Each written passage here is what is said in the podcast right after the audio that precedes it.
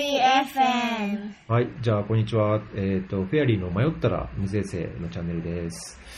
で、これは、あ国際協力の分野で何かしたいっていう方が、水衛星の分野で、えーこう、仕事をしたい、まあ、専門にしたいと思えるようなエピソードを作りたいと思って、えー始めています。えー今日のゲストは、え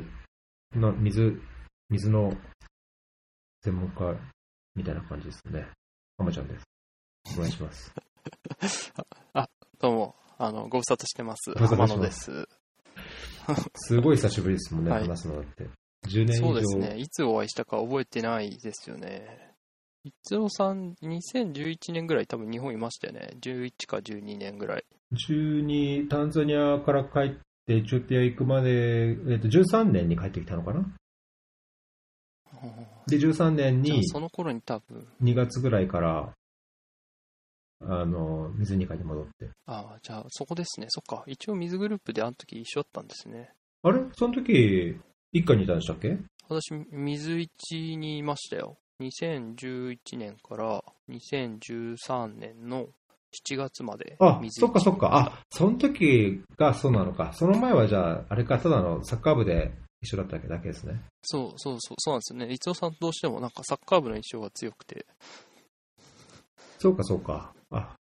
いや、勘違いしてました。いや、なんか僕、その前に2008年、9年、10年ぐらいにいたときに、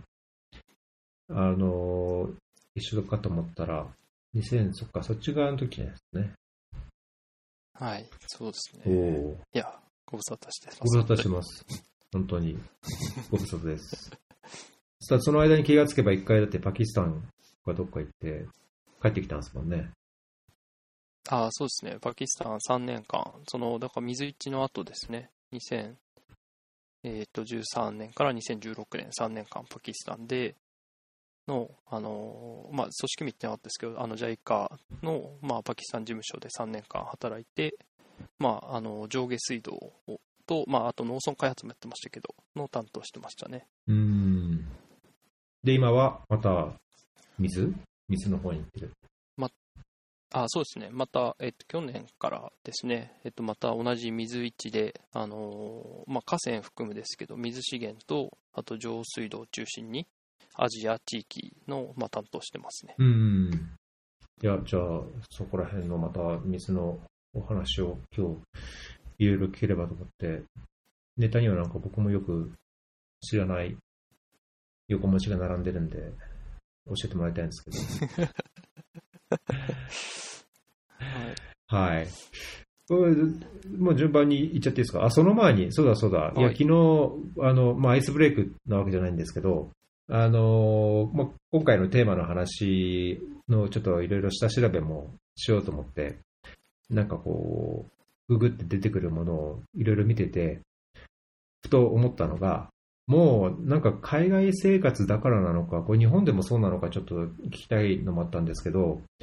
平成何年って言われて、何年だかも全然分かんなかったんですよ。平成20年とか言って、えそれって、うんえ2000何年みたいな。で、令和も今、は令和2年なんですよね。だで、はいで僕、昭和生まれなんで、昭和何年っていうと、大体、なんかその頃、例えば、昭和64年で、まあ、平成元年に当たる頃って、やっぱり自分が、その、何？中学生の頃で、まあ、そうすると大体西暦でも、こう、見当がつくんですよね。だけど、まあ、平成入っちゃうと、もう全然わかんなくて、このうん言語っていうんですか？これ、文章、日本の文章を見ると、みんな平成何年とかって書いてあって、こう、時間感覚がぐちゃぐちゃになって分かんなくなっちゃったから、これは、どうなんだろうっていうのと思ったんですよ。そんなことないですか？仕事上だって結構平成とかやっぱね、文章で使ったり、あ、そんなことないのか？今、今西暦に結構統一してるんでしたっけ？今、JICA は西暦ですね。ただ、あれですね、やっぱり行政機関はみんな、令和使いますよね。うーん。なんで、はい、まだでも令和もまだ2年なんで、はい、そこは大丈夫だなって感じですけど、平成になると、あのーやっぱ息子の、あの、子供2人いるんですけど、その、うんなんていうんですか、誕生日とかと、あのーで覚える、あななんつう逆算するというか、っていうことをやってたりとかしますかね。やっぱりなんか、ね自分が覚えてる年がありますよね。はい。あ、そっか。ここの年は、この覚えてます2000何年は平成何年だみたいな、はい、はい。こう軸になるところがあるって感はいじ、はい、そうですね。ああ、いや、そうね。まあ、だけど、僕は平成がなく、その軸になる年がなくて、子供2010年に生まれてるんですけど、まあ、平成何年かわかんないですよね。だから日本にたまに帰って、えーっと、なんだろう、なんで子供手当だかなんだか知らないけど、何かで平成で書かる書かされるような、誕生日は平成何年生まれかみたいなの書かされると、もうアウトですね。もう携帯出して、ポチポチポチやらないと。ーはい。なんか、まあ、例えば私の場合、JICA 入ったのが、えっと、2008年で、それが平成20年なんですよね。おお。なんで、なんかそこで、まあ、一つのやっぱ区切りで、なんか簡単に覚えられてるって感じですかね。確かにね、20年っていうのは、ね、そこから、いやそう2008年から5楽なんですよ年経つと、じゃあ、そっか、じゃあ25年かみたいな。ああそうね。はい。これもなんかどこまで、なんか文章読んでて、どこまで必要なのかなと思っただけなんですけど。うーん。うん。まあ、でも話はちょっと水に戻しますけど、うん。まあ、やっぱ令和は、あの、なんですか、今の天皇陛下は、あの、水にご関心なので、そうだ。そういう意味では、そうなんですよ。あの、多分水運ですよね。うん。あの、特に、はい。で、はい。ちゃんと覚えておいた方がいいですよ、令和は。そうですね。いや、なんか僕も昔、あれはいつの、あれワールドウォーターウィークじゃなくてなんだっけ？ワールドウォーターフォーラムか。えーっと、はいはい水フォーラムがトルコの時に、トルコでやった時に、確か今の天皇陛下が皇太子の時に来て、うんうんまあ、基調講演もしてましたし、ブースとかも回ってきたので、その時にお会いしましたね。うん。うんその後もブラあブラジルでしたっけ？その後のどっかの水フォーラムでも、やっぱそういう水運とかなんとかのやつもやっとプレゼンしてましたよね。うん。なんか次はあれですよね、ダカールでしたっけ？が来年3月。お、ウォーターフォーラム？あれ？違いましたっけ？えちょっとすいません。ティカットじゃなくて自信なくなっちゃい。ましたティカットじゃないです。ナインスウォーターフォーラム。あ、ダカール、本当だ。そうですよね。あ、21。来年ですね。やるのかな？うん。うん、なんか難しいですよね、今の時期。うん今年はね、あのストックホルムもワールドウォーターウィークも全部オンラインだったんで、そうですね。3月か私も結構見てましたね。3月は結構難しいかもしれないですね。うん、やっぱウェブベースになる気がしますよね。うん。うん。いや、なんか本題なかなか入んないですけど、ワールドウォーターウィークもはい結構見てました、あ、見てましたね。やっぱりなんかコロナの恩恵ですよね。あの、うんウェビナーっていうかで入れるっていうのは、わざわざ行かなくても参加できるっていうのは、うん。あの、はい、そこは唯一、唯一というか、はい、いいことだなと思いますし、なんか今、あの、アジアと太陽州の水サミットっていうのが、なんか今度熊本でやるんですけど、うん。なんかそういうのの、なんか準備とかにも、あの、これから関わるんですけど、なんかそれも、やっぱりウェビナーの形式と、あと実際に集まる両方をやってほしいとかっていう話もあったりしててう、ん。うん、やっぱりなんかそれはもう新時代のやり方だなっていう気はしてますねう。ん、確かに。これはアジア太平洋水サミットってなんかたまにやってるやつですよね。な何年に1回かは。あそうですね。わかんないですけど、これも3、4年に1回なんですか、はい、本当は、えっと、来年かな？来年やる予定だったんですけど、あ来年？違う、今年か。今年やる予定だったんですけど、やっぱりコロナで延期で、はい、2022年。4 22年。月、にうん。はい、延期になっちゃいましたけどうね。ん。熊本の方だとね、結構台風被害があったり、地震が昔はあったりしましたけど、でもその中でやっぱ水管理っていうのは、まあそういう環境なんで、まあ結構力入れてやってきたっていうこともあって、うん熊本でやるっていうことのようですね。なるほど。フェアリー FM! じゃあ、え本題いきますか。はい。はい。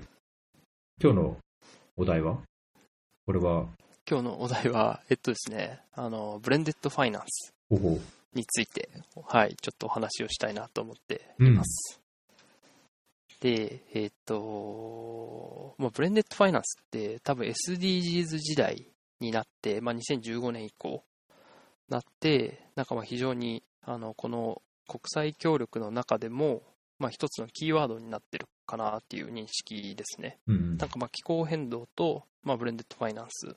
は、まあ、人あの両方ともすごい重要なあのキーワードになっているところで、で、えっ、と、まあ、SDGs って、まあ、ゴール全部17個あって、で、そのうちの17って、まあ、パートナーシップですよね。で、やっぱり今までその SDGs の前の時代の MDGs の時代って、その ODA で、えっ、と、GNI の0.7%を各国出しましょうみたいな開発目標だったと思うんですけど、そこが、あの、やっぱりパートナーシップでいろんな、まあ、資金を動員して、SDGs 達成しましょうっていう、まあ、流れ、あの、そういう時代に、まあ、なっていて、で、そこに関して、まあ、水道においても、あの、まあ、力を、力を入れていくというか、やれる範囲で、まあ、しっかりやっていくっていうことを、まあ、まあ、目指してる。で、うんかつそこになんかまあ私自身は、あの、もともと、まあ、あの、理系でもないので、あの、そこに対して、あの、自分なりに付加価値をつけていけたらなと思って、今取り組んでますね。これはブレンデッドファイナンスってなんかこう、字面からすると、こう、いろんなお金を混ぜ合わせるみたいな印象を受けますけど、それは、これは具体的にどんなことなんですか？具体的には、その、まあ、ODA っていう、その公的資金があって、それと、まあ、民間資金っていうものを、まあ、混ぜるっていうイメージですね。で、よりも少し、あの、話をすると、やっぱり、その、民間資金だと取れないリスクっていうのはどうしてもあるんですよね。で、それがゆえに、その、途上国の開発の部分に資金が充当できないっていう問題があるので、その部分をうまく、その、公的資金の方でカバーしてあげて、で、それでまあ民間資金も入ってもらえるようにする。で、そうすることによって、あのやっぱりそのインフラとか、SDGs 達成のために今資金ギャップがすごい金額としてあるんですけども、それをま埋めるためにま民間資金使っていこうっていう、まあ考え方になりますね。うん。まあ、だけど、これが水道、まあ、上下水道の場合だと、まあ、上下水道って基本的に、なんだろう、こう、基礎インフラになって、まあ、長期間使うけども、後々は、そのまた修理したり、更新しなくちゃいけないっていう。で、ただ、あの、民間が簡単にこうお金を出しても、なかなかその投資回収にかかる時間だったりとかっていうのも、現実的に難しいところがあると思うんですけど、まあ、あの、今日ね、できれば、その日本でも動きつつあるその水道民営化にこう関係する話にもなるのかなっていうのを思う一方で、具体的になんかこの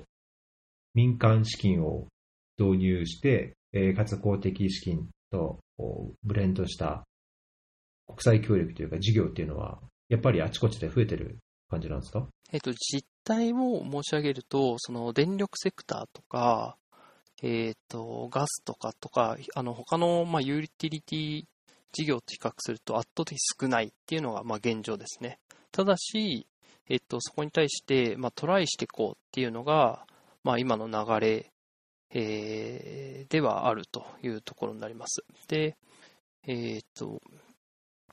で、やっぱり、まあ、水道って、まあ、次の、あの、次というか、あの、な後ほど話する、その、国内の、その民、あの、民営化というか、そういうところにも関係するんですけども、基本的にやっぱり収益性が低い事業なんで、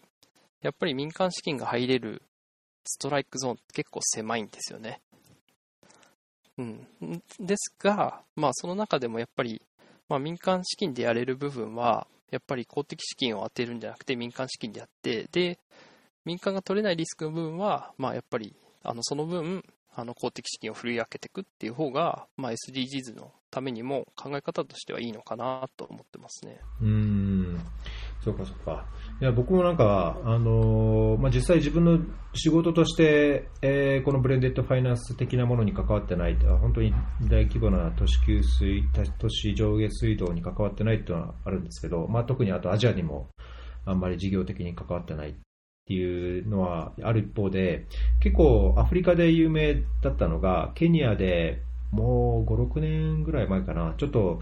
あの配信の時には関連する資料とかウェブページ載っけるようにしますけど、ケニアでもやっぱりそのブレンデッドファイナンス的に、民間のこう資金を活用した都市給水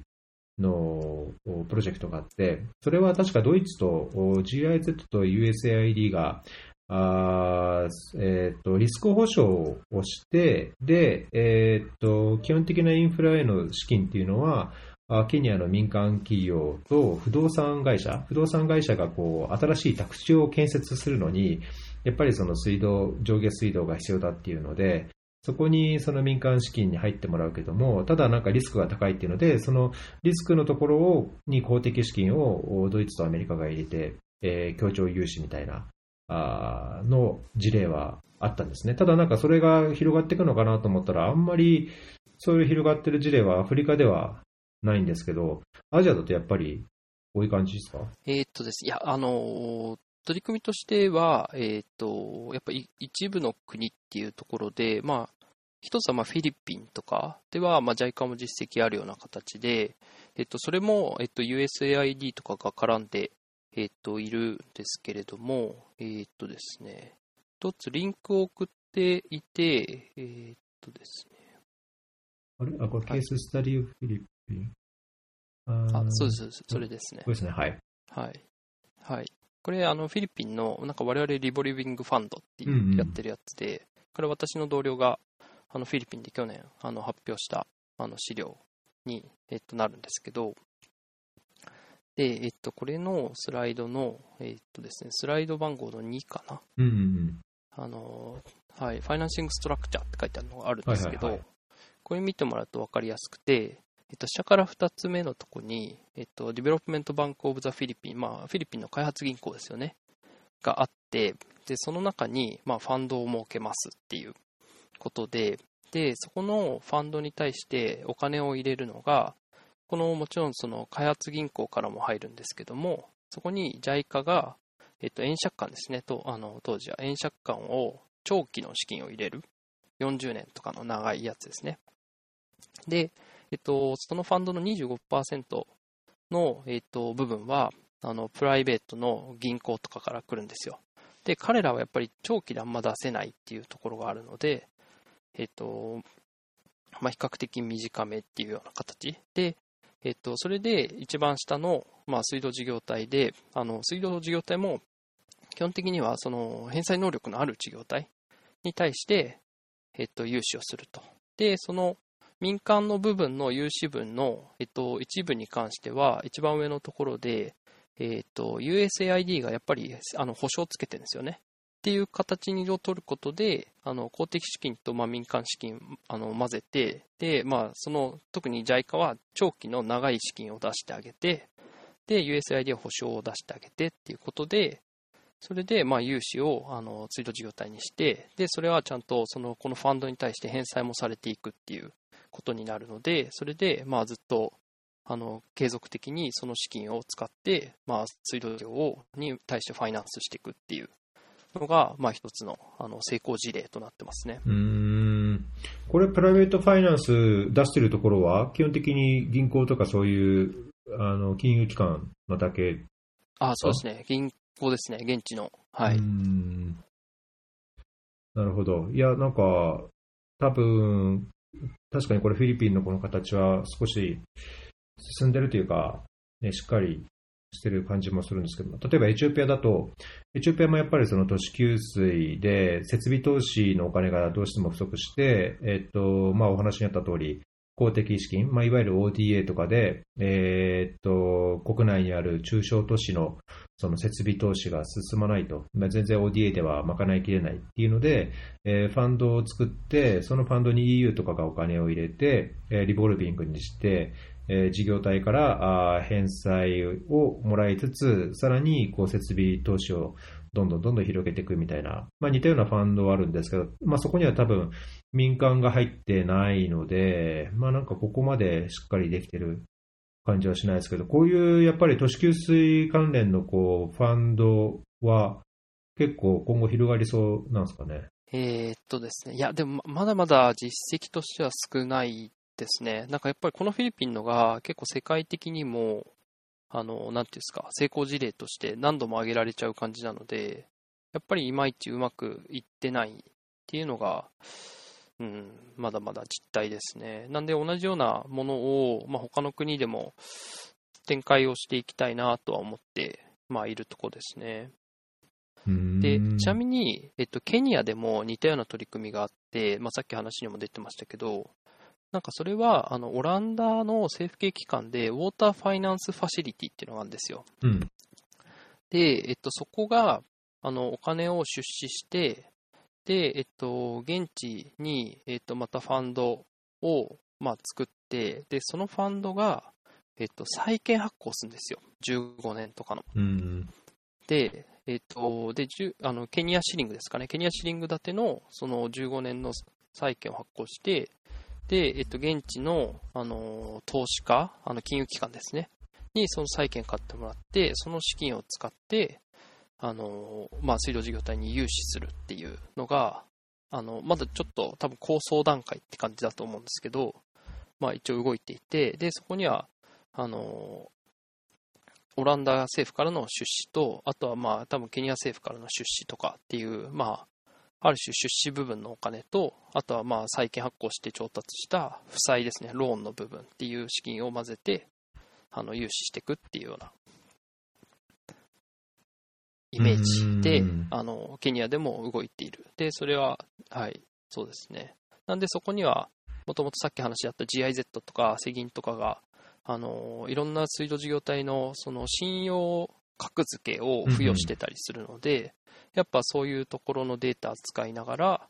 あの、まあ、ファイナンスしていくっていうのが、はい。まあ、ケニアの今の流れかなと思ってますね。うん。確かにね、ケニア、いろいろ事業体の格付け、あの、なんか、信号機みたいなやつつけてやってますもんね。はい。で、ああいうのは、このフィリピンでもそういうのあるんですよ。まあ、やっぱり水道事業体のクレジットレーティングっていうのがあって、で、インドネシアも今結構民間資金で中心でやっていきたいって方針あって、ヘルシー、アンヘルシー、シックみたいな感じで3段階ぐらいは、あの、格付けみたいなものをつけていって、あの、やってますね。うんなんで、あとはそこにうまく、まあ、資金が、あの、まあ、事業体が、あの、借りれるレベルの金利と、あとやっぱ、水道事業の施設って、そのファイナンスする対象の施設ってどうしてもあの長期になるんで、あの対応年数がですね。なんで、ローン自体も基本的には長期が望ましいっていうことになるので、まあ、長期で、かつ、まあ、為替リスクも割らないように、あの現地通貨でやるっていうところが、あのまあ水道のファイナンスとしてまあ求められている内容になるんで、まあ、そこをまあ民間だと、資金だとなかなかやっぱ短期でしか貸せないとかっていうことが多くなっちゃうので、うん。まあ、うまく公的資金が入って、まあ、長期にして、かつ定理にして、で、まあ、現地で、極力現地通貨で貸してあげるっていうのが、あの、まあ、この水道で、まあ、起こそうとしている一つの、まあ、ブレンデッドファイナンスのイノベーションじゃないですけど、うんうん、あの、まあ、目指すレボリューションというか、はい、そういう方向ですかね。なるほどね。まあ、そこにやっぱりそのリスクがどうしても伴うから、そこは公的資金でちゃんと保証していかない、いかざるを得ないっていうのが現実なんですかね。そうですね。まあ、保証があった方がやっぱ、うん、いいですよね。んなんかそこは強いなって思いますね。うんまあね、さっきのその USAID のやつも、これ保証するなんか部署みたいのがあるんですよね。そういうファイナンシングの、確か GIZ もそんなようなファシリティがあったと思うんですけど、あの、もしかしたらそういう、なんだろう、単なるこうインフラ整備のためのっていうよりも、あの、保証するっていう方が、こういうインフラ整備のニーズには今後合ってくるのかもしれないですね。KFW とかもやってるのかなあの、はい、はい、あ、やってますね。AFD とかもやってますし、やっぱりいろんな、はい、あの、開発金融機関は、この保証っていう、あの、スキーム、あの、モダリティを持ってんですよね。JICA は残念ながらないんですけど、うん。はい。やっぱりここは、はい、あると、あのー結構なんか私、今の部署の前って、その、財務部で、その、あのですね、あの、債券発行で資金調達の仕事をしたりとか、うんうんうんあとは、そのデリバティブ取引っていうので、その、為替の、あの、ヘッジをするような取引があるんですよ。キャッシュフローですね。その、10年の、例えばですけど、ドル建ての金利を円建てに、あの、交換するような、なんか取引があったりするんですけども、で、そういうことをやってたときに、やっぱいろんな、その外資系の金融機関から、あの、途上国の方が、まあ、JICA って今、円かドルかしか貸せない中で、うん。それをやっぱ為替のヘッジしたいっていうことを言っていて、そこに対して、えっ、と、まあ、途上国政府のそのリスクを、まあ、民間金融機関取れないんで、それに対して、JICA がギャランティーを出してくれないかっていうのは、何度か言われましたね。いや、なんか現実はやっぱね、そうそうでしょうね。これ本当何があるかね、コロナに大統領がかかるだけで、ドルがね、こう、激しく動いたりとか、選挙でとか、やっぱりいろいろあると、ね、基軸通貨だからといって、ドルで何でもと言っても、こう、借りる方としては、すごい大きなリスクになりますからね。そうですね。やっぱり金利の変動リスクよりも全然、その通貨の変動リスクの方が大きいっていうのは、よく言われましたね。前の部署でも。うーんこれちなみに、このフィリピンのこの成功事例、えーリボルピングファンドの、その、日本からのコンセッショナルローンっていうのは、あー全くその、まあ、ファンドに出すだけで、全くその計画上、どこに融資する、このファンドがどこの自治体に融資するみたいな具体的な計画なしに出したものなんですか？えっと、そうですね。はい。そこは、あのーあくまで2ステップローンっていう位置づけなので、はい。そこは、あのー見てないと思いますね。あの、た、単純にこの銀行に対してファイナンスしてるっていう形を取ってると思います。うーん、2ステップの場合って制度上、その、そこの先まであんまり突っ込んで、首突っ込まないんでしたっけ？もちろんその資金、えっと、その水道事業っていうところは、あの、はい、コンディションを設けてると思うんですけど、なんか、あの、必ずここっていうところまでは、あの、具体的にここっていうところまではやってないと思いますね。なるほどね。フェアリー FM! まあ、だけど、こう、ね、ファンディングっていうか、ファイナンシングするいろんなファシリティがあって、あの、事業体が貸し付けを受けて、設備投資をできる環境になってくると、やっぱり結局戻ってくるのは、その、じゃあ、事業体の運営の、こう、ノウハウとか、能力とか、まあ、安定性とか、あの、資金回収能力がどんだけあるのかとか、まあ、その地域によってはね、貧困層が多いと、資金回収が難しいけども、実際のあのサービスニーズは高いとかっていう、まあ、ジレンマがあったりして、まあ、まさにそこで今度、日本が得意とするような技術協力とか、まあ、そこもブレンドしなした方が良さそうな気がしちゃいますけど、いや、そこのやっぱこういうファシリティをつけて、ファイナンシング面のところを支援する一方で、あの、またあの実際のサービスデリバリーのところには、技術協力をしようみたいなのは、やっぱり日本側としては考えがあるんですか？ああ、そうですね。もう、さすが一郎さんっていう感じですね。もう、はい。あの、戻ってきてほしいっていう感じですけども、あの、おっしゃる通りで、まず、こういう、やっぱり、ファシリティというか、あの、ファンドなりを作っても、やっぱ貸せるのって限られるんですよね。貸せる事業体ってまず、あの、やっぱり健全経営できているとこしか貸せない、貸せないので、やっぱ返済能力ないとこには貸せないので、で、そういう意味では、貸せるところはもうどんどんそういうのでやっていくし、やっぱ貸せないレベルのところの、をどういうふうに底上げしていくかっていうそのパイ自体をどんどんでかくしていかないといけないので、やっぱそこに対して、やっぱ技術協力の中で、あのまあ、コスト削減の話とか、まあ、結構日本が強みとしてるというか、まあ、無臭水の話とかもそうですし、まあ、料金徴収率上げるとか、あのなんかそういうところは、まあ、しっかりやっていくっていうことを今やってますね。今、それこそ、その、あの JICA の取り組み、その都市水道における、ま、取り組みとして、なんか水道事業体の、まあ、レベルをなんか4段階ぐらいに、あの、ざっくりですけども分けてて、で、一番高いところはもうそういう、あの、まあ、基本的に民間資金が混ざってるようなところで、どんどんやっていくっていうところ。うん、で、その前、一番低いところは、まあ、ある種、なんですかね、緊急支援的な、あの、人間の安全保障のために支援しますっていうレベルから始まって、あの、その1個階段登ったところ、あの、もう1個上がったところ、で、最後は出口はもうこういう、もう少し民間資本を入れながらとかっていう形で少しずつ整理しながら、それぞれの段階ごとに、まあ、協力内容を、まあ、変えつつ、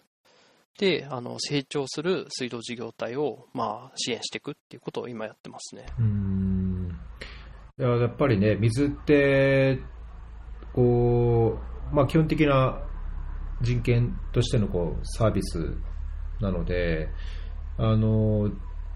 ね、こう水道事業体もお金があって能力あるから、まあ、そこは、ね、ほっといても、どんどんどんどんそういういろんなファンドにアクセスして、いいサービスやって、でそれによって、まあ、あの資金回収もやって、料金徴収もしっかりやって、でこう良くなる一方かなっていう可能性はあると思うんですけど、ただおっしゃる通りそり、そこにまずたどり着けない、お金を借りれない、そもそも今もこう自利品で料金回収さえも十分にできない。でじゃあ料金回収するにも対象がこう貧困層が多いとかね、そういう地域だと、あの、イクイティの問題から、お金だけじゃあ回収して回せばいいのかっていうと、貧困層がちゃんと生活上負荷のない形で基本的なサービスにアクセスできる環境を作るのも、こういう事業体の責任の一つだと思うんで、なかなか大変、やることは多いし大変そうですね。うん、そうですね。もう、やっぱりその都市の規模自体でもう、大体水道事業だと、もう民間資金だと絶対できませんっていう規模の都市もいっぱいありますし、多分そっちの方が多いと思いますし、やっぱり、うん、そうですね。なんで、ちょっとそのレベルごとに、なんかまあ、協力、資金協力もグラントの無償でやる部分もあれば、まあ、優勝の、スポブリン向けの優勝もあるし、まあ、民間資金と混ぜるようなものとかっていうところも、まあ、使い分けつつ、はい、まあ、持続的な、で、極力、まあ、成長させるようなイメージで協力をしていくっていうところを、まあ、思考してますね。そうね。確かに、あのー、さっきもちょっと話したケニアの例でも、あのー、なんかね、え、ー、と、不動産会社が新たにその宅地開発するところの一つに、昔 JICA が、えー、無償資金協力で支援した、どうだっけな、メル、ななんつったっけな、なんかよく聞くサイトの名前だったんだけど、まあ、そこで、えっ、ー、と、なんかその、この、ね、事業体は、あの、パフォーマンスの、こう、レベルが高く評価されてて、っていうのも、その基礎せ基礎設備として、えー、基礎インフラとしてあの、だいぶ日本からの無償で支援してもらったものがあったし、そういう技術移転っていうのもある程度されてたから、あの今、今後拡大していく上でも、すごい評価が高くなってる事業体というか自治体だったんですよね。だからなんかそこはおっしゃる通り、なんかこう無償で、えーまあ、その段階に応じてはあの無償資金協力のような形で入れて、えー、で、こう、折を見て、技術協力っていうんですかね、ちゃんとこう効率性を上げるようなあ支援をしてっていうのをやっぱ組み合わせていかないと、まあ、ブレンデッドファイナンスみたいなのがあれば、すべて、えー、大丈夫っていうわけじゃないっていうのはあるんでしょうね。もうそうだと思いますね。そう、あの、なんか日本でも、あの、これもなんかリンクにちょっと入れてるんですけど、あの、収益性が、あの、あるっていうかビジネスとして回る事業規模っていうのが、日本だと5万人っていうのが一応、日本政策投資銀行の調べだと基準になってて、5万人以下だと、やっぱもう事業として、まあ、公的資金を入れないともう成り立たないっていう。で、まあ、5万人以上でももちろん成り立ってるとこと成り立ってないとこってあるんですけども、っていうのがまあ日本でも、はい、実際にあるので、やっぱりその、うん、状況次第、やっぱりやりやすいとこやりにくいとこっていうのは出てきちゃうなっていう感じですね。うん、なるほどね。いやだからそう考えると、やっぱ、あれですね、JICA みたいに、いろんなこう、ファシリティというか、モダリティというか、ツール、そのスキームとしてのツールがあると、まあ、その状況によって必要な、こう、弾を使えるっていうのかな、ね、技を使えるところがあるから、なんか動き、動きやすくて良さそうですね。そうですね。はい。そこ、はい。都市水道に関しては、まあ、JICA、はい。一つの強みだと思ってるんで、そこはいろんな多分メニューを持って、はい。状況に合った協力をしていくっていうのは、はい。で、特にやっぱり技術協力の部分は、はい。JICA の、はい。他の機関とも比較しても強みかなと思うので、そこはオーダーメイドで、はい。まあ、うまく協力したいなっていうところですかね。うん。ねえ、だってこれからますます都市人口が増えて、もう世界で都市の人口が上回る、まあ、特にアフリカなんかね、あの都市の肥大化と、都市におけるその基礎サービスの拡充とか、まあ、今回のコロナのこう呼び水として、さらに衛生環境が都市で悪化してスラムがどうこうとかっていうのは、まあ、ここ何年も言われてるから、まさにそういうところで授業とかやったら超面白そうな気がするけど。そうですね。で、実際、えっと、技術協力のちょっと事例を、えっと、言うと、あのなんかファイサラバードっていう、あの、パキスタンで第3の都市で、えっと、その、まず給水サービスを良くすることから始めて、そこからお客さんの満足度を上げて、それで料金をちゃんと払ってもらうっていうことを、あの、取り組んだあの、プロジェクトがあるんですけど、で、もともと、あの、この水道事業体真っ赤っかで、あの、財務的にはですね。で、あの、その原因って、あの、料金単価が安いっていうのはみんな言ってたんですけども、実はそれ以前に、料金徴収率が3割しかなかったんですよ。で、やっぱりそれは水道として、あの、まあ、水道施設の維持管理絶対できないですし、やっぱり運営上も、あの、適切な水道のサービスってできないんで、やっぱりそこは、まあ、ちゃんと、あの、まあ、いいサービスをして、で、ちゃんと払ってもらうっていうところで、まあ、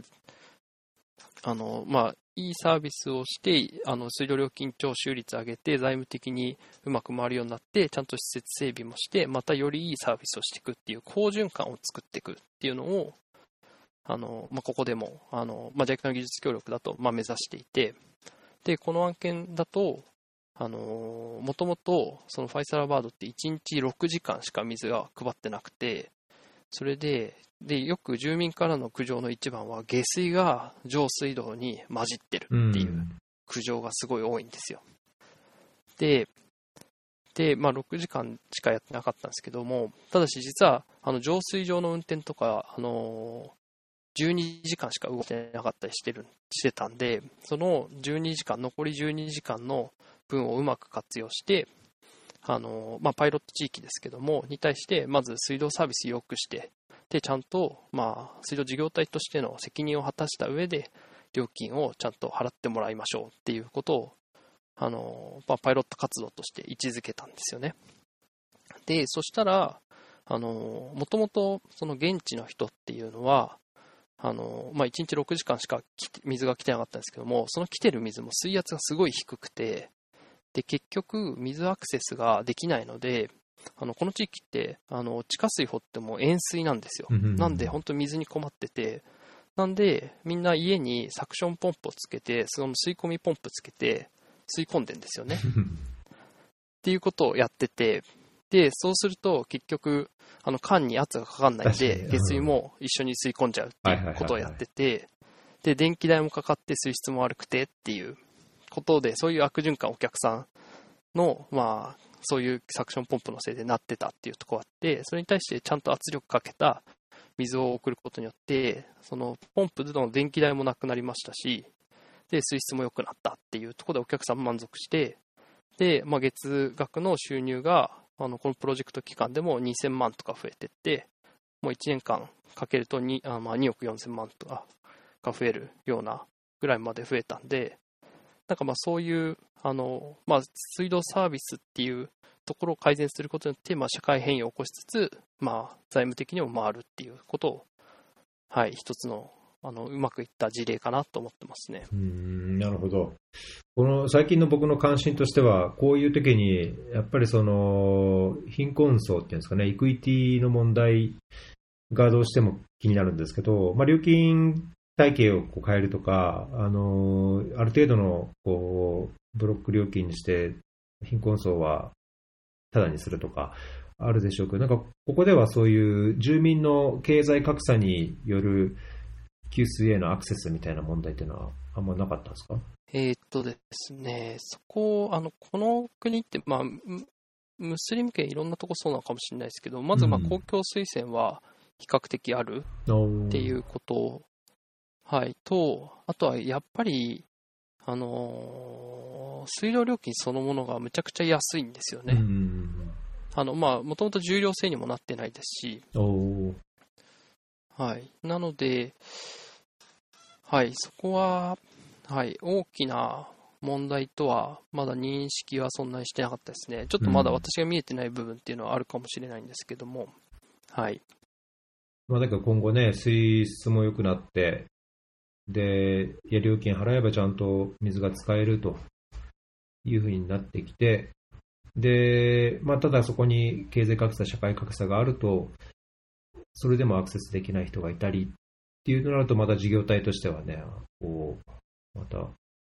頭を悩ませるとこなのかなというのがなんか僕の最近の関心なんですけど。